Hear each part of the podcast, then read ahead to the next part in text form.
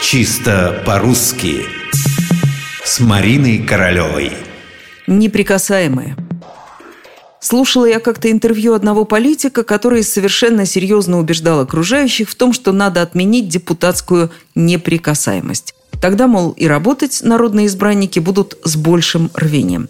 Сначала я думала, что это оговорка, однако потом услышала то же слово из уст совсем другого политика, потом еще и еще. Значит, не случайность. Итак, есть неприкасаемые, точнее были, а есть неприкосновенные. Но это разные понятия.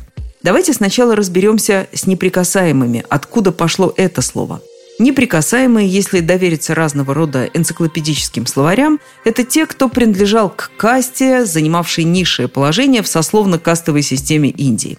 Неприкасаемость была связана с такими занятиями, которые в индуизме считались нечистыми – уборка мусора, обработка кожи и так далее.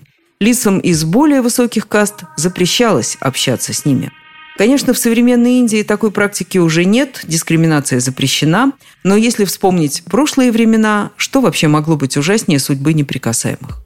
Сами понимаете, какие же у нас депутаты неприкасаемые. Как раз-таки наоборот, они неприкосновенные. Неприкосновенный – это значит сохраняемый в целостности, защищенный от всевозможных посягательств.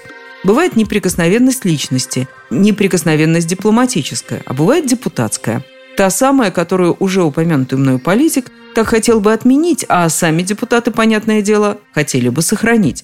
И правильно, это вам не неприкасаемость.